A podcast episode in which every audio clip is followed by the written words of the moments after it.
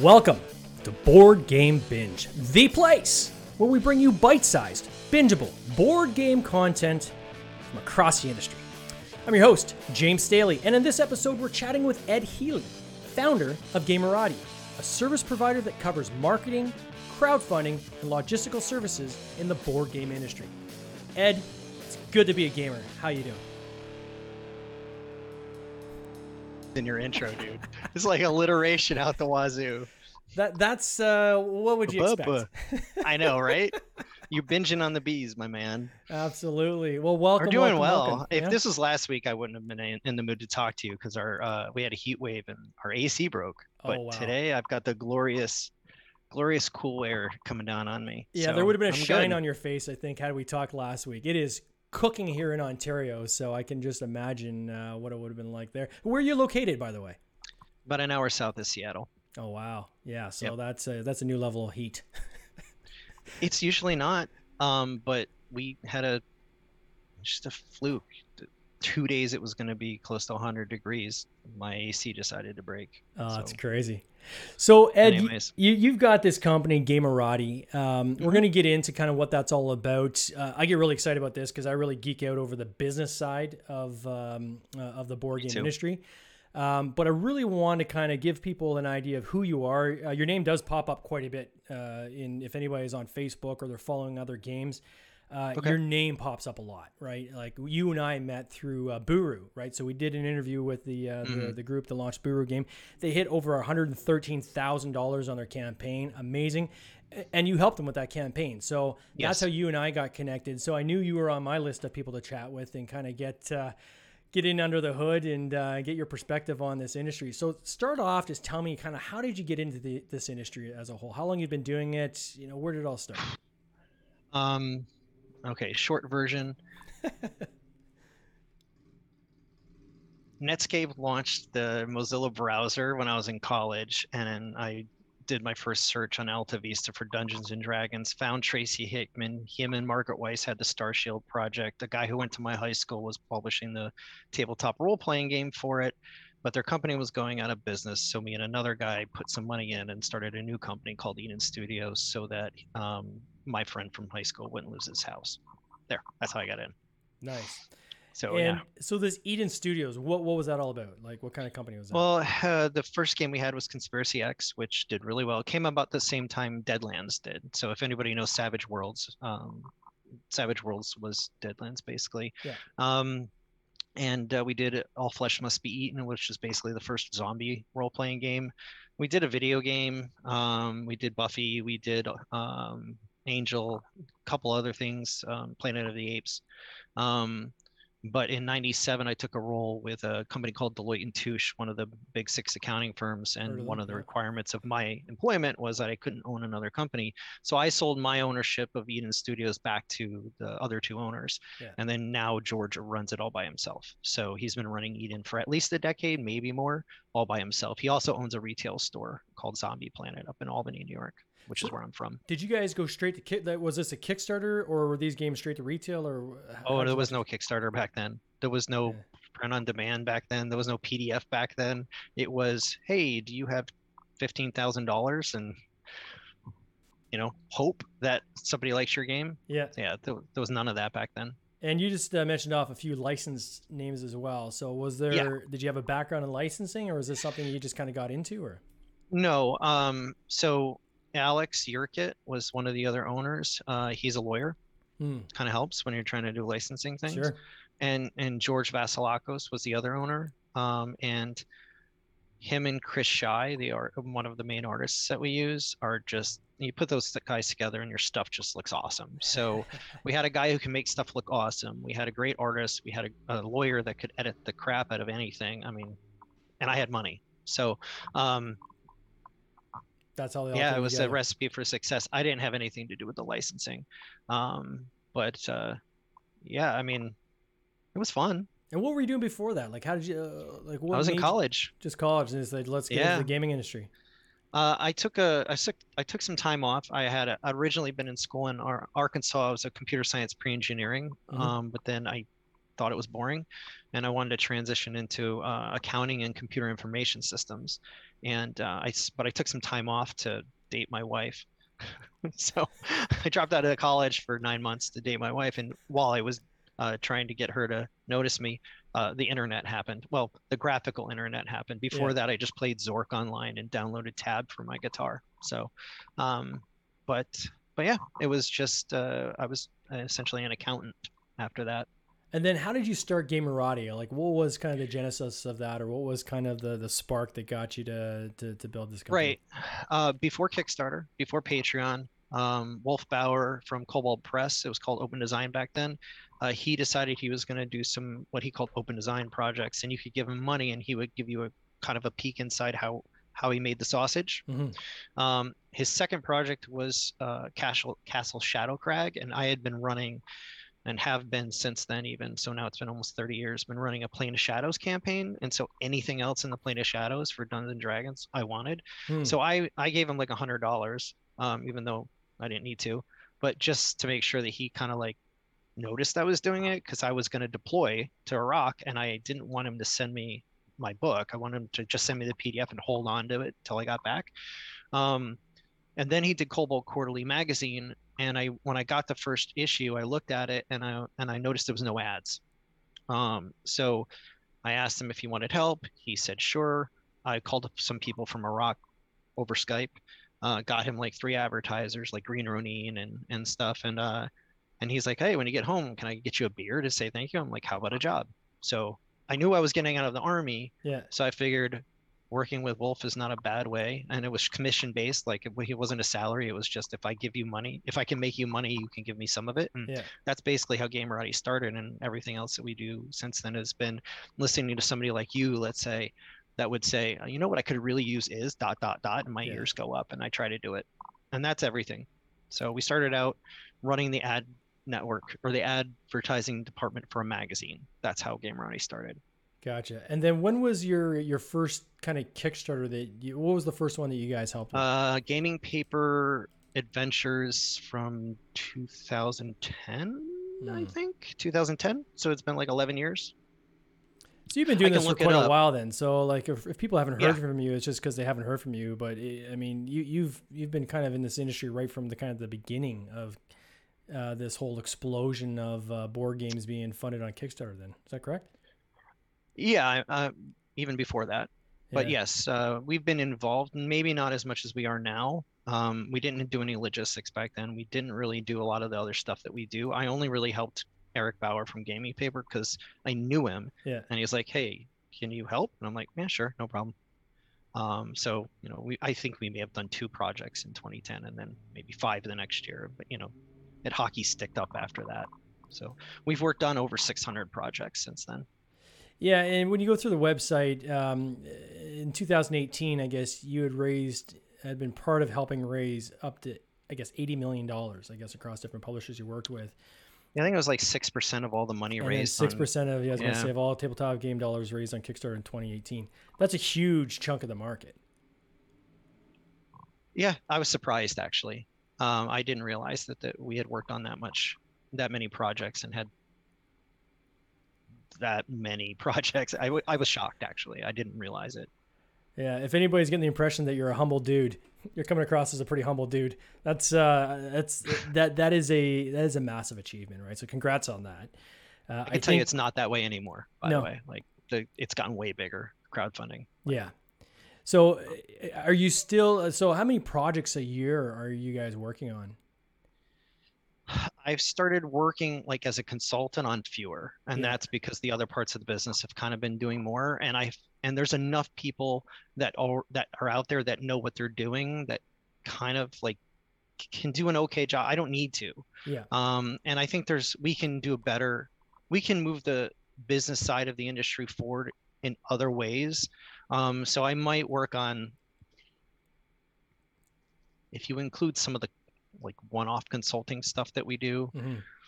Maybe 20 or 30 a year now. It's like, a lot. Yeah, but it's not the you know one a week that we were doing before. Yeah. Um, like fully managing soup to nuts, maybe three. Like I really don't like soup to nuts management anymore at all. And I, I think that I mean the, as you're saying, like there's so many resources out there already now for people Yeah. to. I mean, I always say go to Stonemaier Games, right? If you want like get your Sure. bachelor's Or- on how to do a Kickstarter campaign, go and read Jamey's blog, right? Like it's all there, paint by numbers.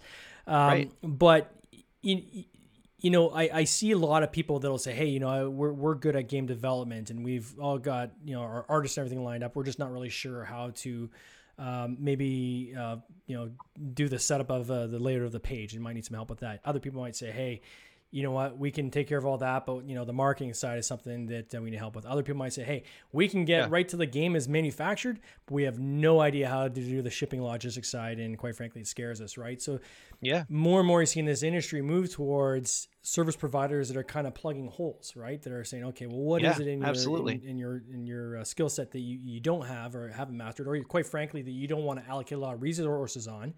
We'll take that, and that'll allow you then to spend your resource, uh, your time management, and things on on other items. So, um, Yeah. so as you go through this, I know, and I've kind of broke this down into kind of three buckets, right? So you guys have crowdfunding, Hmm. marketing, logistics. We'll talk about some other stuff as well. But so for the crowdfunding specifically, how do you help people on that? So is that structure of the page? Um, do you come in as a contributor, or how do you guys kind of set that up? Uh, it depends. uh, it, it's it's everything from uh, somebody has a specific need, and I may not really help them that much. They may, uh, quite frank, like let's say you came to me and you're like, "Hey, I need somebody to help me with uh, buying ads on Facebook because I don't know how to do it." Uh, I'm, I wouldn't count this as helping you, meaning like I wouldn't put it on my list of projects that I helped because Mhm. all I would do is introduce you to Iran at Green Inbox and the guys over at Backer Kit Marketing and uh, Brennan Noonan from um, web and all these guys. yeah, exactly. Like the people I know that know what they're doing in that Mm-hmm. category because I could learn it and I can muddle through it, but I'm not the best. yeah, And I don't feel like it's a good idea for me to have you suffer in your success because I don't know how to do it as well as somebody else does it. So if it's something like that, and and this is going to be kind of the answer to everything. Uh, on, on a lot of things, I just introduce people to other people who know how to do things better than me, and then and that's how where I start. And then when I identify a thing that can't be done enough that I would want to hire that person myself, then I try to develop that service within Gamerati Hmm. because look, I've got dozens of clients and they all need, let's say, influencer outreach yeah, or customer service support or social media amplification or email marketing. Like all the stuff we do, I just listed like four of the things, obviously. Yeah. Like all that was developed because somebody like you came to me and said, I have a game, but I don't know how to do X. And I'm like, nobody else can do it either. I guess I got to figure it out. And, you know, and sometimes we fall on our face and we don't do a good job. That's fine, you know, but if Yeah. nobody else is doing a good job too, it doesn't really make me lose sleep. Um, but more often than not, I'll go out and find somebody like I'll go to somebody like you and be like, hey, I'm, uh, I don't really know how to do the whole Twitch streamy thing, and you obviously do. Can I hire you? yeah, You know, um, but the core of what we so we can do everything from introduce you to somebody, which I don't really count as me working on a project, to like soup to nuts. And if we do everything, like we're fully engaged, my entire team at every level. The only thing is probably easier to say what we don't do. The things that we don't do is we're not going to pay for your advertising on Facebook. So if you want to drop 20 grand on Facebook ads, that's nice, but we're not going to pay for that.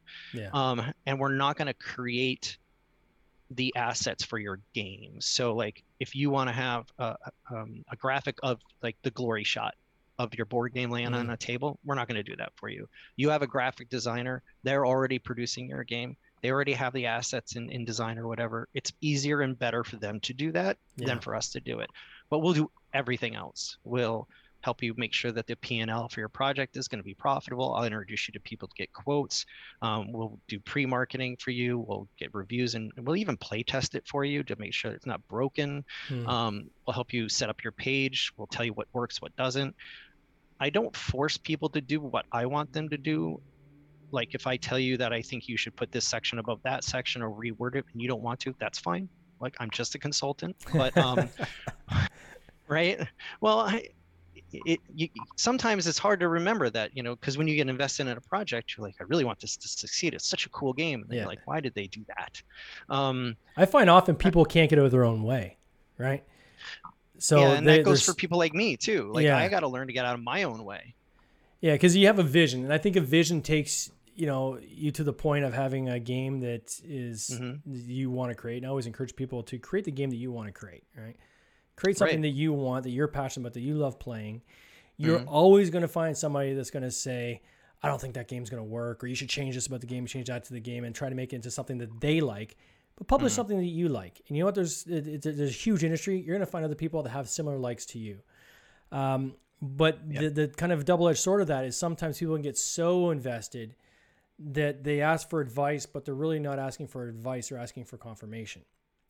And that I think is a slippery slope, right? So, Yeah. um, you know, try to have an open mind when you're talking with a consultant. You might not take, and again, as you said, you're, you're consulting, right? So you don't have to take everything they say.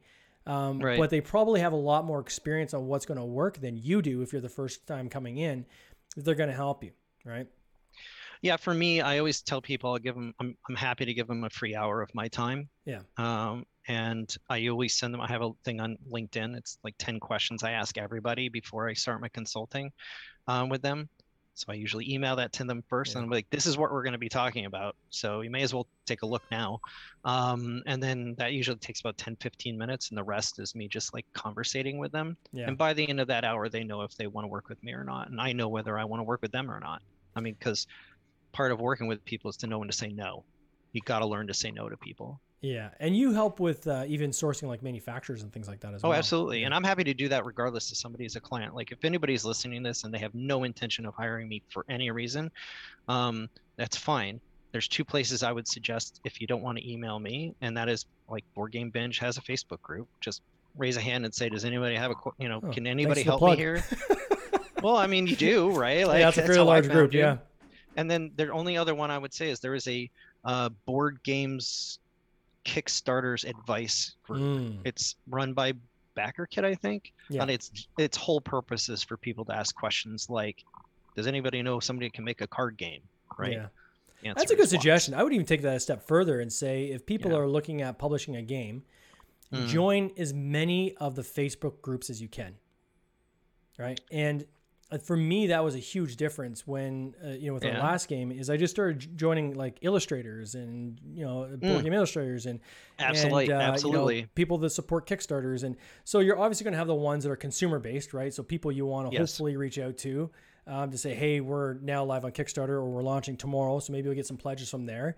Right. You know, a little tip of, you know, a little advice there is join that at least six months before you're going to go live with your game. So you don't look like that guy that joins a, a page and then tries to start spamming it right away right. Join and actually help other people. and help other people as well create some uh, dialogue and conversation but Yeah. it's all these other support ones like i had uh, give you a great example um, we're working on a, a game right now that involves uh, cars and uh, Okay. you know often we'll do our prototypes using uh, just shutterstock type images right we'll go and we'll license some images from shutterstock and use that because you, you can create a, a really nice looking game even just using um, you know licensed uh, illustrations but we want to find uh, an illustrator to do custom designs for us, right? So there's a forum, and I think it's called like. Board Game Illustrators or something like that. Yep. And uh, three days ago, I put a note in there say, "Hey, I'm looking for uh, an illustrator that can can do cars." And I had like 15 people reach out to me in 24 hours saying we'd love to be part of this project. Um, Yeah. You know, more than half of those are just, you know, there wasn't a fit. They are agencies or people just saying, "Hey, you know, what do you want us to draw? Tell us what to draw, we'll draw it for you." My And that 12 wasn't year old knows how to draw. yeah, it's so like- we're, we're not looking for somebody to drop for we're looking for somebody who actually can give input based on what they like and stuff like that and see it as a collaboration but i was really really impressed with what we had come out of that and we did that for another game as well so uh, great resources out there um, you just have to go and look for them right and you can't be shy to go out and, and ask Right. questions this is the one industry i think i've been involved in myself where people are happy to help people yeah, oh, want to help you absolutely. yeah Because even on the consumer side, um, people want good games. yeah I mean, So they're more than happy to tell you. Like I get people from all the time, all the time on our Discord. They're like, "Hey, you know what? There's this really awesome artist I found on Instagram. You should get one of the publishers you work with to use them in a game, so I can buy the game." Yeah. You know, I- like people love stuff like that. Yeah. So with your marketing, so you you, you help with uh, social media amplification. You'll I guess connect them to the Mhm. right people based on the type of campaign they're looking to run. Um, are you still doing uh, advertising in other areas? Like, what are some of the other areas you help people? Yeah, I mean, we run all the ads on like EN World and RPGNet and Gnome Stew and Critical Hits and um, you know a bunch of blogs. Basically, we don't do them on BGG. I actually helped BGG set up their ad program, but um, that was it. I just helped them. I didn't Yeah. like. I don't run it. That's a Chatty Boy. I forget his last. Krizan. Chad Krizan runs that. Um, mostly what we do is you know people will come to us they'll probably want some advertising uh, it's not I, I honestly i don't think advertising outside of facebook and maybe pre-roll ads on youtube are the best use of your money if you don't have a lot of money Yeah. i mean if you have a ton of money that's different but like if you've got like a thousand dollar spend don't bother advertising on my network even like put it somewhere else um, put it into influencer outreach um, like you said, three to six months in advance. Don't try to do it the day before you launch. Um, so we help with influencer outreach, and that includes setting up interviews and reviews. So Mhm. if you've got prototypes, we help. We don't just see if somebody wants it. We'll like manage the process of getting it to them and making sure they actually do the review. And a lot of people uh, are scheduling a review, making sure that everybody knows when it is and they actually show up. Um, and and people who are trying to launch a, game or have a business or whatever, they don't have the time to do all that stuff. So It's that's. I think that's probably one of the more useful things we do. Um, Now, are and these then we paid have our reviews or paid preview? Like, or is this just you guys? some do- of them are, are paid me uh, paid media. So like uh, Tantrum House, for instance, they're more than happy to do a video for your game, but you're going to pay them for it. Oh yeah. Like they're not going to do it for free, and we shouldn't really expect some of these higher end video people to do anything for you for free. Like it, it, it costs money to make good stuff, right? Like and and and some of these guys like like I don't like it when I get a game and I try to get Rahdo to talk about it and he's not interested because I know for a fact that when Rahdo says a game is good, that I know that like 20% of the backers that I get are going to be there because he said to go check it out. Wow. And so I am happy to pay him a thousand dollars to make a video or whatever. I don't really care what his price is Mhm. because I'll pay it. Like, Yeah. he, there and there are people that are worth that. Then there's people that aren't necessarily worth that, right? Mhm. And you just kind of have to like put it within your, you know, what's your tolerance, what's your budget. Um, but there are enough people that are more than happy uh, to do interviews or do reviews. And if you only have like six prototypes, there's also people that are more than happy to, if you can get get out in front of it, send it to them. Then they do their review, and then they'll send it on to somebody else. Well, you'll pay for it, but Yeah. they'll send it on to somebody else, and that way you can get more people talking about your game or your project. Um, but yeah, I, the biggest, the best of them, you're gonna have to pay for it. Yeah. They're not free. So And then there's the, the curators page. Can you can you talk a little bit about that? that's on hold. Uh, it's kind of a sad story. Marcelo, the guy that was running the curators, he has um, autoimmune. Uh, Uh, disorder. it's a it's a brain thing that makes your brain swell. He Mhm. he can't eat. He can't talk. He can't sit up. Like Encephalitis or something. and- yeah. that's the word encephalitis so it's been a, a year and a half actually it, two months after covid hit um, he uh, if anybody goes to marcelo's social media he's all over social media you'll notice he hasn't talked since may on social Mm. it's because he hasn't been able to move since may of Oh, last yes. year so over a year um, i will start curators up again when marcelo is Hands back off. Yeah. Okay. but And wh- what no, is no, it? no. What- It's uh, the curator. So Kickstarter asked us to make a curated page on Kickstarter for just games. Like we're the only Kickstarter curated page for games okay. For just games. Yeah. Um, I think Geek Dad also has one, but they don't just do games. I and so we decided to do a video series and a podcast called The Curators. Mm. And then we would put games up on our curated page, talk about them, kind of like what you're doing here, Mm-hmm. video and audio. Um, but yeah, I mean, we haven't done an episode in over a year and a half, and Yeah. it's really just like I don't want to do it without Marcelo because one, I can't talk to him, so I don't really know how he is, but I can't imagine he's doing well emotionally, and I don't want him to see us kind of walk away and take Yeah. the baby that. Yeah, I just, I'd rather never do an episode again than do it without him. Well, we all wish So- him all the the best and Yeah. a, a speedy recovery, and uh, you know, hopefully you can get back and uh, get back at it because uh, there's nothing like con- like I love content. I just love Yeah, I'm you know sorry. just you know just sucking it all in, and you know, there's a lot of great content out there. And uh, everyone's kind of got their own little hook, and uh, it, it it brings me joy in in, this industry. There's Yeah. so much content. There, I mean, there's there's more than you can possibly consume. Um, that's true. But it, it's such a great community, and, and and I absolutely love it. Talk to me quickly about the logistics. So you guys do logistics as well. I've done entire podcasts dedicated to logistics. Most people probably fell asleep during those ones, but I geek out over it. Um, so what do you Oh, guys do for the logistics side? um, from the moment your product well in addition to helping you make sure the box isn't too big so that you know you're not wasting a bunch of money shipping stuff for no reason like there is product consulting side of it Mhm. um, but assuming that you've already know how big your, your game is and it's being manufactured we can get it from the manufacturer across the ocean to all of our different warehouses and partners and then we can get it to your your backers your online you know if you have sales on your website we can ship to those we'll even help you sell to retailers and distributors if you want us to Wow. um, so pretty much i mean really when it comes down to it we don't own a retail store uh, we don't manufacture anything and we don't publish anything but we can do everything else so you have warehouses though, like your own warehouses, right? we have a warehouse Okay. in lakewood washington we partner with uh, a company in china one in australia one in canada one in greece and two in the uk Okay. So is the general idea is that you become like a one-stop shop for logistics? So if someone says, "Hey, I got my fulfillment I have to do for the world," they send them all to you and you take care of absolutely. it.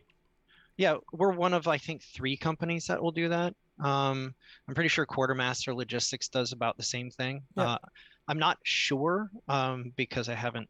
Yeah, Fun Again Logistics will do it as well. Even the guys on the other side of the ocean. If you talk to like ShipQuest, so if, say if uh, any of our uh, Right. listeners from like And Europe, we and partner with ShipQuest. Yeah, ShipQuest will basically yeah, everybody's partnered with everybody, right? So, so ShipQuest will uh, will literally take Yeah. your games and, and help bring them over this way to, to this side of the pond. Yeah. So I mean, we would we would partner with anybody in the U.S. too, like if Bridge Yeah. Logistics in like Georgia, which is another logistics company Mhm. in Georgia, if they wanted to do their stuff on the West Coast and us do their stuff on the we have or on the East Coast, I'll, I'll work with anybody.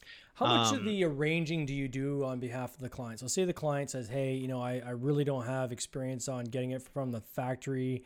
We'll do it the- all. You take care of everything. So they say, Yeah, import duties. We'll even look at your spreadsheet and uh, how many you made, and we'll tell you how many we think you should send to Australia versus Canada versus whatever. Um, yeah, we'll and we then you it all. guys actually take care of getting them to Australia in these different areas. Yep. What about the VAT taxes? How do you handle that? So um, you really only have to worry about VAT in Europe and the UK right now, um, It's a big market. because that's the thing that's scaring everybody. Yeah. Australia doesn't have that; they have GST. Yeah. Uh, New Zealand, it's So a little Canada. different. Yeah. Canada, you don't really have to worry about VAT or GST either because um, we can just drive it across the border to Toronto, and it's like fifty-five dollars a pallet. Which Mm. is effectively the fee. So um, we work with uh, Pick and Pack Logistics in Toronto. That's who we work with up there. nice. Um, the company we work with in Greece, they have a system that um, allows you to essentially, and I'm going to say essentially, please understand this is not literal. Mhm. please don't rules lawyer, lawyer me. I'm happy to introduce anybody who It's hears okay. Revenue to the Canada's guy in knocking on your door in a couple minutes too. So Um, he uh, he has essentially a way for you to lease his VAT registration in the UK and in um, in Europe. It's that's not technically what's going on, but I always introduce publishers to him and let him explain it yeah. because, like I said, sometimes I don't understand something as much as other other people. I just have them have them in you know get their news right from the horse's mouth. So imagine the way around that is he's probably actually purchasing the I'll put in quotation marks purchasing the product from the U.S.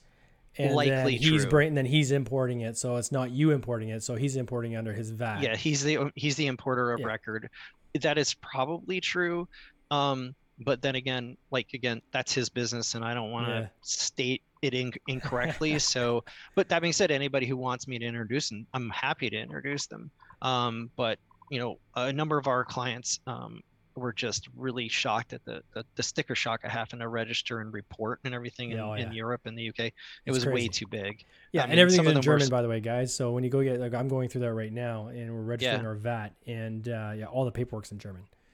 Yeah, they don't, uh, they don't, they don't put And it you don't in English. and you don't sprechen? No. So, um, so how how do you like how do you work out the math on that? So is it like uh, someone's like kind of at the end of their campaign, they give you here's kind of my fulfillment, and then you come back and say, okay, here's based on all the places it has to go, here's the cost, or or how do you guys manage that? Yeah, I mean we if they're using us for fulfillment, we've already probably given them an estimate of what the cost is going to be for, Yeah. for for fulfilling the orders anyway before they even did their Kickstarter. But um, we usually for larger projects, we're going to ask you for an advance on the postage because you know, like we're Direwolf Digital, for instance, for Dune Imperium is a good example. Like I can't float two hundred thousand dollars in postage. I mean, maybe you can, but I don't have two hundred thousand dollars just laying around.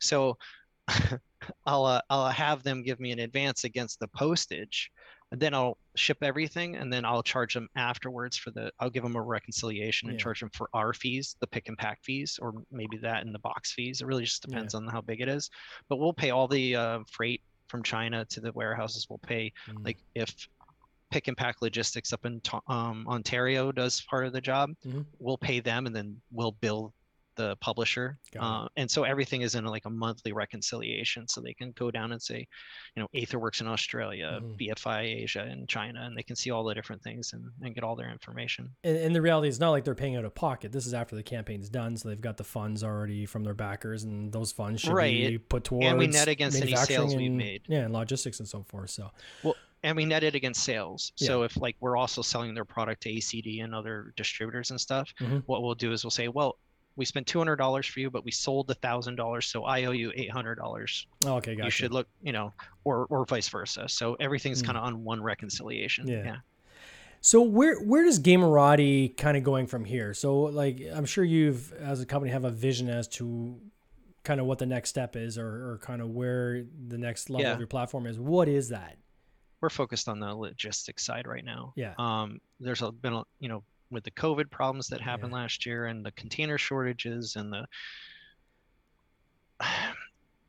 it's the scariest part of the industry. Yeah.